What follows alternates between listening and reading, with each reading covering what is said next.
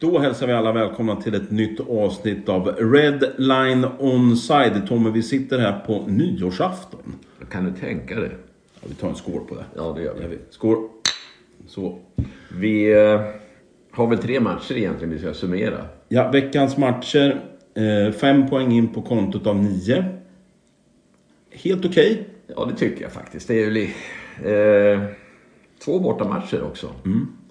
Egentligen på vår favoritdel utav landet också. Ja. Där vi verkligen har varit duktiga och tagit poäng. Ja, nu hamnar vi både i Sundsvall och Övik. Och, och... Första matchen mot Timrå, jag måste säga det att okej, vi det, är en, det är en bra bortamatch på, på så sätt egentligen. att Det svänger ju hela tiden och alla våra matcher svänger ju ganska mycket i olika delar av, av matcherna. Eh, här är det ju också så att jag tycker att Arntzen håller oss kvar Ja, det, under vi måste, där måste vi ändå berömma honom. Han gör några otroliga räddningar här. Ja, jag tycker faktiskt att eh, här står han ut riktigt ordentligt alltså. Ja, verkligen. Så att... Eh, nej men det är, vad sa jag, 90 procent på tror jag, 90-48 på Arntzen. Och det är lite genomgående att eh, ska vi ta poäng överhuvudtaget i matcher, då måste våra målvakter ha över 90 procent i räddningsprocent. Oavsett om det är straffar eller overtime eller vanliga vinster. Ja men verkligen. Det, sen får vi också säga att de, nästan alla de här räddningarna kommer ju i ett väldigt kompakt 10 minuters eh, schema under matchen. Där kommer de här tokräddningarna när de trycker ner oss jättelänge. Annars överlag i den här matchen så tycker jag Örebro är ganska bra på att stänga ner eh, Timrås eh, toppforwards här. Och vi, och vi håller pucken mycket i anfallszon. Där, där de inte alls är lika bra som de är i sin egen anfallszon. Nej men de är ju i sin egen försvarszon. Ja, där är de inte så bra. Nej, och det är väl där vi liksom lyckats på något sätt. Jag menar, de här målrissanen gör ju faktiskt två mål. Och det är mycket bra gjort. Och framförallt så är det ju jäkligt första målet när Bromé verkligen håller i pucken och inte bara slänger iväg den utan är, är rädd om pucken och hittar rissanen som kommer. Nej men det... Det här var en, en bra bortamatch. Och det var bra med tre poäng. Så att... eh, Det... det nej, nej. Plus plus. Ja, Sen kommer vi hem Sen kommer vi hem, med förväntningar. såklart. Och här ställer vi Arntzen igen här nu Tommy. Lite, alltså... Ja, men det, blir, det här är ju också lite märkligt tycker jag egentligen. Ja, men då måste man ju ge honom chansen för han gjorde det så bra. Och det är bara att konstatera att Arntzen gör inte en kanonmatch när han får förtroendet den andra gången. Nej, så har det ju inte varit. Alltså historien säger ju att han inte har gjort det någon gång. Nej. Eh, och här är, den, den här matchen är ju jämn på något, sätt, på något konstigt sätt. Jag menar, vi har ju chanser, konstant chanser. Men kommer tillbaka till samma problem som vi har haft under hela hösten. Vi sätter inte puckarna på chanserna. Nej, och avsaknaden av spetsforward som kan, som kan leverera i, i, i tuffa situationer existerar inte i Örebro. Nej, och lite grann av det är väl det som har fallit tillbaka på oss, att vi ligger där vi ligger just nu. Jag menar, vi har 32-25 i skott mot laget som är tredje laget i ligan. Och, vi har, och det här är det mesta, nästan det mest skrämmande. Under en tid i tredje perioden hade vi haft 15 skott utanför. Alltså skottförsök eller skott på mål som går utanför. 15 skott utanför. Ja, det är ju katastrof då. Vi köp... Vi, ja, jag... jag Arntzen har ju den här matchen 88 procent. Lite enkla mål ibland. Eller lite enk... Något av de här målen var ju lite enkla tycker jag. Så är det ju. Men framförallt så är det ju avsaknaden av spets framåt Tommy här. För att vi, vi skapar ju tillräckligt mycket chanser för att kunna avgöra den här matchen egentligen. Ja, det ha- hade kanske räckt med Lekkerimäki hemma hos oss. Så kanske vi hade vunnit den här matchen med ett uddamål. Ja, egentligen så känns det som det. Så det, det, det känns som att man, man på något sätt ger bort en sån här match. Ja. På avsaknad av kompetens. Ja, jättetråkig förlust hemma mot LOC där vi har vunnit, vad var det, 13 raka innan den här. Ja. Och den här vart förlust då. Sen vänder vi upp mot Örnsköldsvik. Matchen igår ja. Konstigt det här också. Vi, eh, nu ska vi veta att det här är ju alltså ett spetsat allsvenskt lag. En nykomling. Vi har mött dem tre gånger, förlorat två. Vinner, vi har förlorat en i straffar och en efter fulltid. Och vi vinner den här matchen efter straffar. Så är det. Inte riktigt logiskt om man tittar på spelet. Nej, alltså tittar man på rena skära målchanser och de har ju två stycken klockrena i ribban som, som Enroth bara står och tittar på egentligen. Han har in- inte en chans att ta dem om de hade gått två centimeter under. Så där har vi ju ren och skär tur. Ja, men nu är vi åter över 90 procent. 90-48 på Enroth. Tar två poäng. Eh, två returmål gör vi framför kassen. Det är ju liksom inget... Det är skott. Och sen är det returer både på Mastomäki och på Wikman. Eh, det är inte så att vi spelar oss... nu ska man, behöver man ju inte göra mål i öppen kasse. Nej. Men... Eh, Ja, Det är inga avslutsmål Tommy om vi säger så. Det är ju returmål. ja. Det är ju liksom ingen som står och bombar in någonting i powerplay. För powerplay fortfarande tillbaka ser ju absolut katastrof ut. Ja, det är ett skämt. Ja, det här är faktiskt det är, är så dåligt. Nu kastar man in Sundberg här också i powerplay och det vet jag inte riktigt varför. För att det är en kille som Ja, men- inte har något självförtroende överhuvudtaget. Jag tror jag har nämnt det förut också. När det gäller PP, då väljer man de bäst tekniska, passningssäkra, duktiga på avslut, smarta spelarna. De bästa tio spelarna man har, de sätter man in i PP. Vad säger det om kvaliteten i övriga truppen? När Glenn och Sundberg spelar. Ja, Jag vill, jag vill bara lyfta det. Glenn och Sundberg spelar i powerplay. Är ju... vi har ju sagt att Glenn ska in och stå framför kassen. Men, Ja, men då måste han vara där. ja, Och det, kän, det de känns... måste ju också kunna spela på honom i så fall. Ja, så är det ju. instick. Men alltså PP för våran del, det är, vi är sämst i ligan. Ja, och det är inget snack. Vi är ett tok sist i den. Sen är det ju också, jag tycker det här spelet med puck överlag och det här med passningshastighet, passningssäkerhet. Det är ett bekymmer. Och det har väl också att göra lite med PP, att vi har ju inte det. Det Kvaliteten. är kvaliteten på passningsspel och alltihop där. Så att, och jag, man ska inte raljera kanske för hårt va, men jag satt och tittade faktiskt lite grann på Skellefteå och Luleå innan. Och jag, jag, må, jag måste nästan säga det att jag undrar om vi spelar i samma liga. Alltså den hockeyn som presterades i den matchen med fart och, och skridskoåkning, intensitet och, Och avslut. Avslut. Ja. Ja, det Då sitter man liksom bara och drömmer om, tänk om vi kunde vara så här bra. ja, det är en enorm skillnad. Och sen, sen är det ju mycket själv... Hockey är ju, handlar ju mycket om självförtroende. Har man mycket självförtroende då sitter ju mycket puckar också. Men har man inte det då är det liksom stelopererat och det, liksom, det kommer inte hålla överhuvudtaget. Trots de här bekymren som vi har så tar vi fem av nio poäng. Och vi har ju, jag har ju tjatat förr och det vet ju du också om att vi, det är ju poängen som räknas. Och de här poängen uppe i Modo kan vara livsviktiga. De här poängen vi tog uppe i Timrå kan vara livsviktiga. För just nu så ser jag ingen topp 6-placering. Nu får man vara hur naiv och, och ha Nej, för, mig känns det som ren och skär överlevnad den här säsongen. Jag tror att klubben har insett det här att, att det, det viktigaste just nu det är att vara kvar i SHL. Allihop har ju förstått det. Kan vi spela ett play-in, ja då är det plus. Men skulle vi bli 11, 10, 11, då 12 kanske. Utan kval. Ja, men vad bra, då har alla kvar sin inkomst nästa år. Alla har kvar sin lön. Alla tjänstemän, hela kansliet sitter kvar på sina löner. Så att jag förstår ju att absolut det viktigaste som finns, och det, det är väl helt klart att man håller sig kvar. Men att titta och tro att man ska stå på något stortorg med den här truppen, eller om man överhuvudtaget ska bli topp 6. Ja, de var ju supernaiv. Ja, och då, då börjar man ju undra, hur tänkte man innan säsongen? Vi sa Ludvig Larsson värvad som en center och vi tappar Abols. Hur är poängskillnaden redan nu?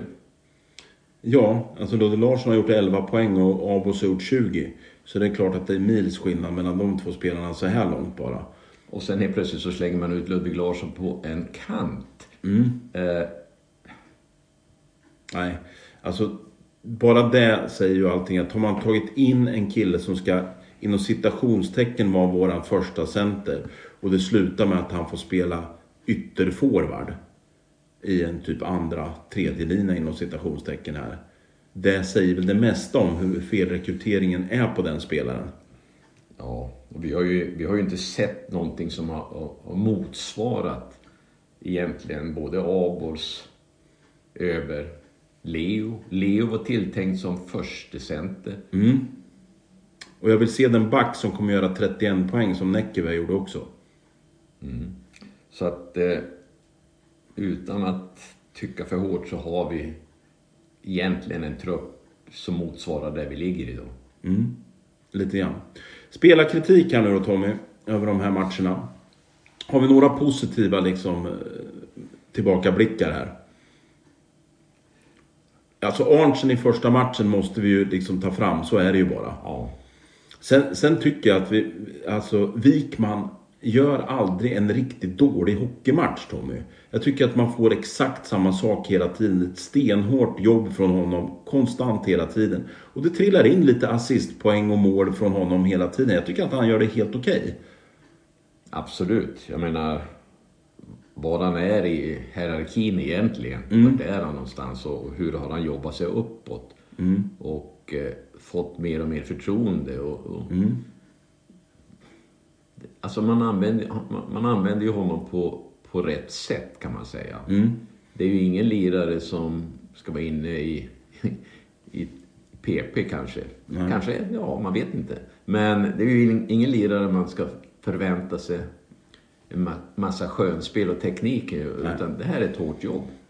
Sen tycker jag Rissanen, han gör två kassar uppe i, i, i Timrå. Ja, Jag tycker överlag att han har varit riktigt bra här nu. Han gör en snygg framspelning, ett andra ass där till, vad heter det, Mastomäkis mål va? Eller om det är, vad heter det, Wikmans mål. Uppe i, vad heter det, Övik senast här nu. Det är Wikmans mål när han slår in. Det, jag tycker fortfarande att han presterar på hög nivå. Däremot så känns det, det här, det, det här kanske är någonting som bara jag... Kommer ihåg förut att, att vi heter eh, Rissanen satt utvisad rätt ofta förut, hela tiden. Det känns som att det är någon som har sagt åt honom att ta ett steg tillbaka lite grann i det defensiva fysiska jobbet. Vilket jag tycker är helt fel, för det hämmar honom i hans fel. Okej att han fick sitta utvisad några gånger, men han spelar inte alls lika tufft defensivt sett som han gjorde förut. Det är bara en observation som jag känner. ja det är mycket möjligt. Det var lite mycket crosscheckingar i Mm. rygg och sådär. Men, ja. Nej men Sen kritik Tommy, det kan vi ju ösa över ganska många här. För att det är, inte, det är några stycken här som... Alltså Glenn fortsätter. Det spelar nog ingen roll om det är ett öppet handbollsmål som han får framför sig. Det är frilägen och det är allt möjligt på honom som han har haft här nu. Han kommer inte sätta dit pucken helt enkelt. Det är bara så. Han har inget självförtroende överhuvudtaget. Nej, vi, kommer tillbaka till de här synpunkterna vi har haft liksom hela tiden nästan. är Hur, om vi nu säger så här, vi håller oss kvar. Vi blir tia eller vi blir Vi håller oss kvar, vilket alla tycker är Förmodligen inom klubben är det, det är ju det bästa vi kan göra, det är att hålla oss kvar. För då har alla kvar sina löner, alla har kvar sin, sin trygghet och s- kansliet och allihop. De sitter på sina löner och vi är kvar i SHL. Vi, Det ramlar in pengar. Det är ju helt perfekt. Men eh, jag, jag, jag blir liksom förundrad egentligen. Liksom, hur ska vi kunna gå vidare på ett bra sätt? Hur ska vi kunna förändra alltihop det här? Ja, och hur ska förändringen... Framförallt så är det ju så här, okej att, vi, att vi ska överleva den här säsongen nu här Tommy, men hur, hur, ska vi, hur ska det förändras till nästa säsong här nu? Vad, vad är det som liksom krävs? Och vad finns det för möjligheter för den som kommer vara sportchef nästa år? Det är ganska lite, små möjligheter till, som det ser ut på pappret. Definitivt offensivt sett så ser det väldigt sparsmakat ut. Det är, det är typ Lekkerimäki och Eklind som har... Det är två spelare som har kontrakt som går ut. Här kommer man behöva ta rejält tuffa beslut för spelare som är under kontrakt. Ja, det sa vi i förra podden också, att nu är det dags att man, man, man får göra en inriktning att man får, man får lösa ut eller man får se till så att spelare försvinner. Och jag, jag, jag sitter nästan och funderar, det är nästan en fem forwards som ska in egentligen. Och sen får man plocka bort en del som sitter på befintliga kontrakt. Och det är säkert en tre backar som jag skulle kunna tänka mig göra mig av med för att vi ska kunna förändra det. För att vi ska kunna hitta en, en framåtutveckling på, på, På spelet, på ja. spelet. Ja. Så att, eh, och jag, jag tror nog säkert att det, det känns lite grann så att det är högre upp. Det är högre upp som det måste förändras. Vill Niklas Eriksson vara kvar som sportchef? Vad har han för ambitioner att förnya truppen utifrån diskussionen med Hedberg? Är Hedberg nöjd med att få samma spelare nästa säsong?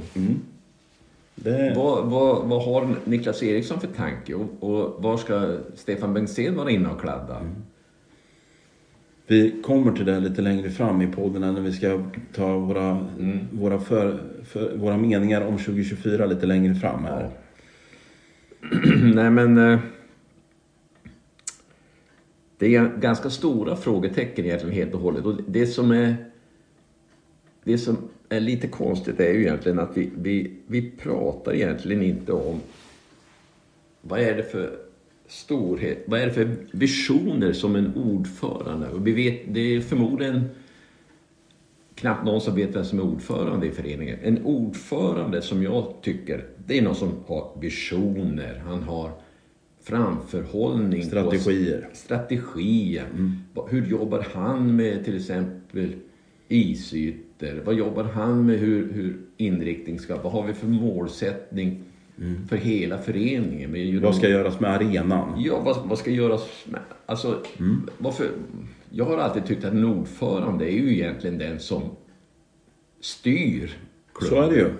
Och vill man bara delegera för att man inte har kunnande? Ja, men säg det då. Alltså en ordförande behöver ju inte ha någon sportslig vad heter det, Nej, men det- kunskap egentligen. nej. För den, den finns ju, ska finnas på ett, annat, på ett annat plan. Men däremot så måste det finnas krav som en styrelse sätter på de här personerna. Utifrån en arbetsbeskrivning att det är det här som ska göras.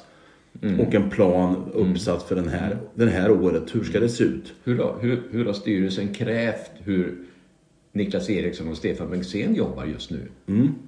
Hur har man lyft det här i styrelsen? Hur, hur, självklart får man komma och rapportera, men ställer man, vilka krav ställer man under de här mötena på de här två, spel, eller de här två gubbarna? Hur ser ekonomin ut? Ja, hur, för, hur förklarar man att man är tvungen att betala tillbaka 7 miljoner? Om det nu blir så. Hur har vi gjort det här? Hur, har, hur tänkte vi här och hur har vi gjort det här? Jag menar, det är inte... Vi var, vi var ju den förening i hela, den elitförening i hela Sverige, fotboll och ishockey, som hade mest att betala tillbaka. Vi hade ju drygt 7 miljoner och nästa hade ju 4,5. Men det beror nog på någon annan. Det beror nog inte på oss själva att vi har gjort så här. Det är nog någon annans fel. ja, ja, Det brukar vara så. Det brukar vara så att man säger det åtminstone. Ja, vi får se vad det landar i. Men tror du att, fortfarande att det är en nagel i sidan? Att det sitter och, och liksom... Det är det som gör att vi inte har, kan ta in spelare heller? Hur mycket var egna kapitalet? Ja, det vet jag inte hur mycket, Hur det mycket, var. går, hur mycket, om vi nu går back det här året. Ja, det kommer ju definitivt äta på det här på något sätt. Så är det ju. Mm. Man kan reservera det i, ett bokslut, men har man verkligen pengar att betala tillbaka? Det är den stora Men frågan man sen. reserverar är ju inte samma som att man har pengarna. Nej, För det kan ju bli så att vi kommer att kliva in i nästa säsong med, med under ett sånt här under luppen säsong som man brukar säga. Där man, där man spelar på dispens för att man inte har det egna kapitalet som krävs. Jag har ju sagt till dig tidigare det här lite grann att varför är det inte en högre debattklimat? Varför är det inte mera ifrågasättande? Varför är det inte mera undersökning? Varför ställer inte Neckes Allehanda upp och undersöker allting sånt här? Mm. Hade det här varit så här nu, både med Abor så där det varit så här med att vi inte har spelare, vi har inte pengar, mm. vi ska betala tillbaka. Hade det varit högt i tak, om det här hade hänt i Gävle, mm. hockeystad, hade det hänt i Jönköping, mm. hockeystad, mm. med långvarig hockeykultur där mm. folk både kan och kan uttala sig liksom om, mm. om frågor. Mm. Varför händer det inte i Örebro? För att här i Örebro så finns inte den här hockeykulturen. Nej. Man märker överallt egentligen, okej okay, vi har spelat hockey sedan 60-talet, till och med tidigare. Men vi har liksom ingen vinnarkultur. Vi har inte varit med så himla länge. Det är de första åren nu i SHL som verkligen börjar försöka etablera oss. Mm. Och då tycker alla att det är så fantastiskt att det här mm. händer. Men det är liksom ingen som vågar höja rösten. Nej, för det, det, kän, det känns lite grann så här Tommy att de här första åren här nu, tio åren som vi har varit uppe här. Du, när man kommer upp så, så, lever man på den här hypen som blir när man kliver in i SHL och att det är ett jädra tryck efter biljetter och evenemanget är fantastiskt och så här. Det där har ju verkligen gått tillbaka i år. Det måste jag säga. Att evenemanget nere på, på Bern Arena. Det har aldrig någonsin varit så dåligt som det är nu. Ja, vi, vi satt och, och pratade lite om det innan. Det. Jag undrade den här metallbågen som vi har vid introt som, som kommer ut där istället mm. för slottet som vi har mm. förut. Jajamän. Är det så att den här metallbågen representerar BRT? att den här ja. stålställningen är den här, när man talar om att det är buss där och där. Är det, är det BRT? Ja, alltså ärligt talat Tommy, jag håller med dig att den, den här metallbågen som åker ut genom det är ju ett absolut skämt. Alltså, jag skulle vilja höra vad är det som vad är det i det som representerar Örebro? och Örebro Hockey. Ja, och sen hela introt och alltihopa. Det är ju en, ett sånt Titanic-haveri så att det ja, inte är klokt alltså. Jämfört alltså, med alla. Jag tycker det, det, är lite... Alla säger så här, ja det är sån fantastisk stämning i Örebro. Nej, det är det inte. Nej. Tittar du nu bara matchen uppe i Modo. Mm. Hur såg det ut där? Ja, det är en mils skillnad mot vad vi är. Ja. Mils skillnad. Och hur ser det ut på andra arenor? Hur ser det ut i, i Karlstad? Och... Vad är det som gör... I Luleå. Att, ja. Skellefteå igår. Ja. Vad är det som gör att det inte är det i Örebro? Varför tar inte sittplatspubliken egna initiativ? Nej. Här, Vad är det som, och det här kommer jag tillbaka till det här med hockeykultur. Mm. Vad är det som supporterklubben gör? Mm. Jag menar 14-3 gör väl ett otroligt försök att göra ett bra jobb. Mm. Men det behövs också en liten innovation där. Att, mm. att skapa ännu mer, att jobba ännu ja. hårdare. Det får inte bara vara liksom en sluten... Nej, och det här, det här måste... Problemet som jag ser det också Tommy, det är det att klubben har, har bara lyft över det här på 14-3. Att det är ni som ska skapa stämningen här. Man, man, säger att de är så fantastiska och, och det är ni som ska skapa stämningen här. Och det är ni som är stämningen här. Men själva gör man ingenting åt att det ska bli bättre stämning i själva hallen. För här måste man nästan in, in och vägleda nu. sittplatspubliken så att de hamnar med och blir mer engagerade i matcherna. För att det är ren och skär katastrof. Om du tittar på andra lag, hur, hur det ser ut i arenorna. Både vid intron och, och, och vid, under matcher och sådana här saker så står ju publik upp som sitter ner bara för att få, få igång stämningen. Här på sin höjd då ställer sig sittplats upp när det är 30 sekunder kvar och vi leder med två mål och klacken skriver sittplats ställer upp. Då är enda gången som sittplats ställer sig upp och blir något drag. Det är enda chansen för att det ska ske någonting i Örebro. Annars är det knäpptyst på sittplats. Mm. Knäpptyst.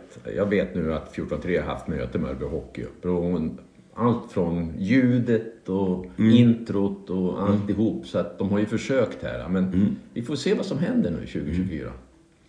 För det krävs? Ja, men det är ju... Jag förstår inte att man sitter bara och är nöjda hem. Alltså, vi är nöjda här hemma men jämför er med övriga arenor. Ta, ta ett bara, ett, du behöver inte ta en vad heter det, studieresa utan följ med bara när vi har bortamatcher och titta hur det ser ut på, på andra arenor. Det är en mils skillnad mot det vi presterar i den här arenan här. Så någonting måste ju ske. Ja, det, det är sådana här frågor som man tycker egentligen att det är inte du och jag egentligen som ska lyfta det här utan det här skulle vara en allmän debatt om. Det här skulle vara ett allmänt ifrågasättande. Det här skulle vara drag i Nerikes Allehanda att, att, som, som lokaltidning. Och den enda som egentligen kan ibland skriva någonting det är Lasse Wirström. Resten är bara klia på ryggen, tyvärr. Samma sak här. Varför gräver inte Nerikes Allehanda i varför Bern betalar så extremt lite för att ha sitt namn på de här arenorna? Vilka kommunala tjänstemän har haft, eller haft avgörande i det här fallet? Hur har det gått till? Har det varit flera som var intresserade att, att sponsra? Vilket politiskt spel finns det bakom? Det finns massa sådana här saker. Vad har han fått för pengarna som han lägger ner? Är det loger som han har fått gratis? Betalar han för logerna utöver sitt sponsorskap? Många sådana här saker som jag skulle vilja ha frågor på, eller svar på, som inte ens har ställts. I ett skarpt läge, alltså inte bara rapportera om, utan följdfrågor med, vad heter det, med vad heter, skarpa frågor. Hockeykultur, fortfarande. Tillbaka till det. Vi, eh, vi har ju några matcher här, men vi ska ta lite grann om... Det är ju så här att jag har ju tyckt kanske att vi, för att få en förändring i, i om vi ramlar tillbaka lite grann på spelartruppen. Så jag har ju tittat lite grann, vad är det som man hur skulle man kunna göra? Och jag kan säga så här att ganska hårt har jag dragit en, en, ett streck över ett antal spelare. Jag skulle kunna göra, tänka mig att göra mig av med fem forwards. Och jag skulle kunna tänka mig att göra mig av med tre backar. Och vilka forwards vill du göra av med? Ja, jag skulle kunna tänka mig mycket väl att både avsluta Glens kontrakt, Eklind, Ekström, Mastomäki och Sundberg. Hårt, hårt och, och, resolut. För man måste gå Hedberg till, Till viljes, mötes. till mötes. Det är han ska, som ska sätta önskemål. Och han kanske vill ha kvar någon av de här. Men man måste lyssna på honom. Nu är det inte Niklas Eriksson och Stefan Bengtzén som ska bestämma hur enkelt, om man enkelt ska bara kunna förnya spelartruppen. Nej, fr- framförallt också nu. Nu har man ju valt Hedbergs väg på att spela hockey. Det är ju solklart här. Man har tagit in den här tränaren av en anledning. Det är för att man vill få en förändring i spelsättet som vi gör. Det är ju därför han är här. Jajamän. Då måste man ge honom verktygen för att göra det. Annars så kommer du ju liksom hela tiden underminera din egen tränare. Konstant. Säsong efter säsong efter säsong. Eller så kommer det här ta år innan vi är på plats.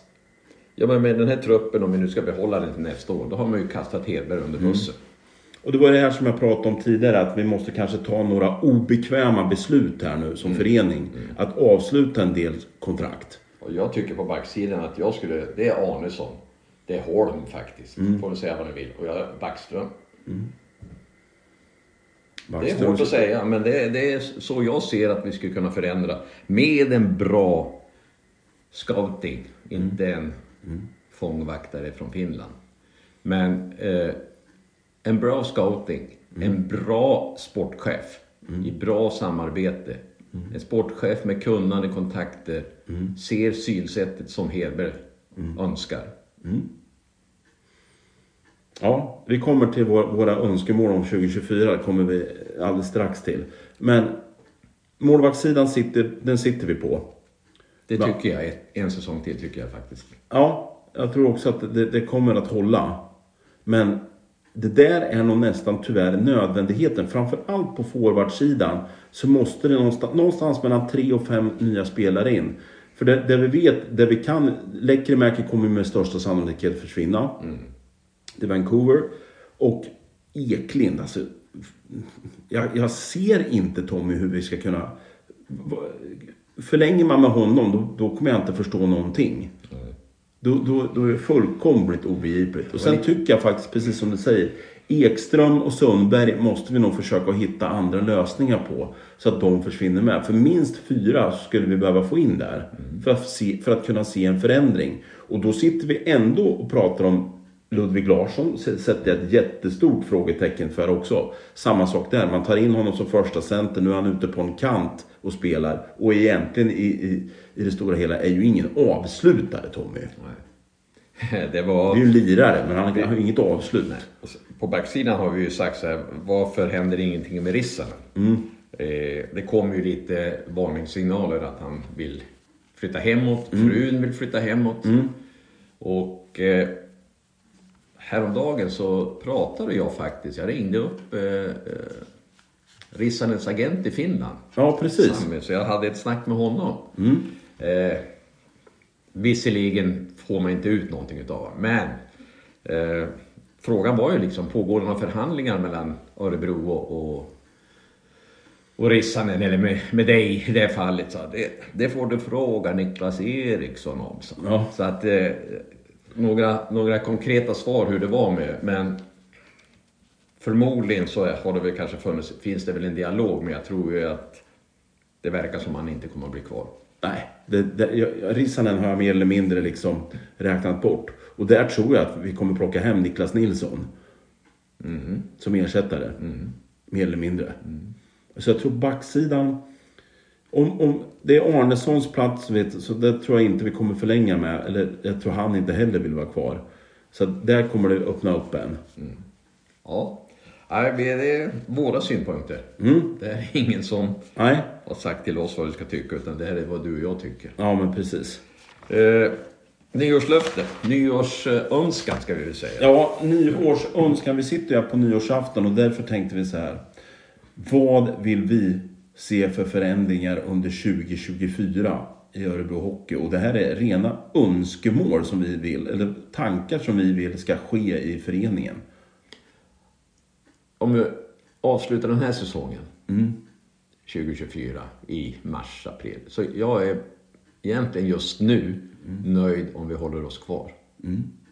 Med den här spelartruppen, på det sätt som vi agerar på isen, så tycker jag det är bara att trycka på överlevnadsknappen nu. Mm. Jag hade oss på sjunde plats efter säsongen. Jag tror att du var till och med positivare än mig. Du ja. hade dem på femte plats. Ja, det är, det är sånt underbetyg så det är inte klokt från en Nej, men vad jag önskar mig, och då kommer det en ny säsong 24-25. Mm. Eh, jag, ett helhetsomtag i föreningen. Mm. Eh, jag önskar mig absolut en ny GM och jag önskar mig en ny sportchef. Mm vi behöver inte ha en GM. För de, Rickard Wallin, visserligen har vi väl de en heltidsanställd svensk scout. Men Rickard Wallin sköter alltihop själv, i stort sett. Mm. Vi har två stycken. En sportchef en GM. Då kan man ifrågasätta mm. vad har man för arbetsbeskrivning och hur det ut. Mm. Men jag önskar mig en ny GM och en ny sportchef. Mm. Och jag önskar mig nya spelare. Mm. Att man tar ett helhetsomtag om truppen. Man är obekväm. Man måste vara obekväm. Mm. För man tittar på hur det ser ut idag. Hur ska man göra oxfilé av det här? Omöjligt. Mm. Men man måste inse det här, man måste våga, det är professionell idrott och man måste våga ta obekväma beslut. Och det kanske, vi kanske skär för hårt när vi tycker, men man måste göra ett helhetsomtag. Mm. För här, här, hoppas man ju också på att Hedberg kliver upp på sportkontoret och säger de här sakerna. Att Hörrni, om, om jag ska få möjligheten att implementera det som jag står för hockeymässigt så måste det här ske. Annars kommer det inte gå. Nej, då kanske han helt enkelt säger upp sig. Mm. Det skulle inte ens förvåna mig heller i längden. Nu tror inte det kommer ske den här säsongen. Nej, Nej. men jag, jag, hoppas ju verkligen inte det. Eh, evenemangsupplevelsen, mm. som vi har pratat lite om mm. tidigare mm. önskar jag bli bättre på alla möjliga sätt. Mm. Ja, det, det är ett sånt steg tillbaka. Man har suttit sig bekväm, bekväm, bekväm. Man säljer ut halva eh, arenabolaget, 49% till Aveka. Händer absolut ingenting. Absolut ingenting har blivit bättre utav den. Nej. Man har fått Players Lounge. Har man öppnat, jättebra. Mm. Och man har öppnat upp borta på Vintergatan. Mm. är också bra. Mm, det är bra. Men det händer ju inte något mer evenemangsmässigt nere i själva arenan än just de sakerna. Ja, jag tycker så evenemang, det är ju att få igång hela publiken. Att det blir en borg. Nu är inte Bern Arena en borg längre. Det Nej. var för några år sedan var det, det var otroligt bra. Men just nu är inte hemmaplan en borg för oss. Nej, vi har blivit Växjö. Vi sitter helt lugna i båten och, bara, och tycker att det är okej och är nöjda med att vi håller oss kvar. Om man tycker till exempel bara att det här är inte så himla bra evenemangsupplevelse. Mm. Då kan jag bara trycka på en enda sak som jag såg mot LOC hemma här nu. Mm. Man har alltså inte souvenirshoppen öppen under matchen. Den var stängd. Mm. Vad säger det lite grann? Nej, det är ju en katastrof. Det är, det är såklart, såklart att det måste vara öppet timmar före match och minst en timme till efter match. Har man inte den liksom kollen, ja då vet jag inte vad Tommy. Det är, det är väl en solklarhet. Ja, merchandise kan man faktiskt tjäna ganska mycket pengar Mm. Ja, på. det är superviktigt. Det, det, det måste ju bara fungera, annars är det inte det. Jag har några egna här. Kör. Eh, jag tycker att vi ska göra oss av med GM-posten helt och hållet. Jag tycker att vi ska implementera samma sätt som man har i Färjestad. Man ska ha en sportchef och en heltidsanställd scout istället. Det scouten är den som har, åker runt och ska ha koll på nya spelare. Det är hans jobb. Punkt. Sportchefen får ta det helhetsöverhängande liksom greppet på, på sporten i föreningen med juniorverksamheten, dam och herrlag. Det är, det, det är så jag tycker att vi ska jobba. Och då ska det vara en scout som är, har varit scout på väldigt hög nivå för något annat lag tidigare. Eller jobbat helst liksom mot Nordamerika eller i Europa, KL och har koll på de här spelarna. För som det är just nu, egentligen om vi krasst tittar till det. Tänker man till, vilken sportchef i SHL har fått sitt jobb utan att ha jobbat som sportchef någonsin i en annan lägre division innan. Utan man kliver direkt ifrån tränarbåset in och sen ska man helt plötsligt ha alla... Det är befängt Tommy att sätta dit en, att Niklas Eriksson är sportchef här. Han har ju inte kontakterna. Det är en omöjlighet. Han kan ju inte ha byggt upp dem under år som det tar att bygga upp det här. Nej, men det, har ju, det har ju både du och jag insett för länge, länge sedan. Det här var ju en cover-up för Abords-affären. Abords-gate. Ja. Bengtzén. Helt plötsligt någon morgon vaknar och säger hur ska vi kunna klara oss ur den här situationen? Jo, vi tar och anställer Niklas Eriksson. För han är ju så trevlig och bra och folk tycker så bra om honom. Och min absoluta känsla är att Stefan Bengtzén måste vi göra oss av med. Det är prio ett. Ska vi skåla på det? Skål. Absolut. Till 100% är det det som måste ske. Ja, det var tuffa nyårsönskningar men det- befogade. Ja, 2024 kommer bli ett lite stålbadsår tycker jag för Örebro Hockey. Här måste man kliva in och ta väldigt mycket obekväma beslut. Man måste se över evenemanget där nere som har gått i stå. Det händer ingenting under evenemanget. Det är klart, klart mycket sämre nu än vad det var för fem år sedan. Ingenting har hänt.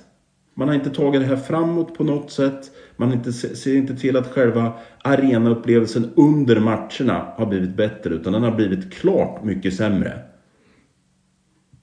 Och det här måste man titta sig själva i spegeln och, och, och, och bara inse att det här fungerar inte.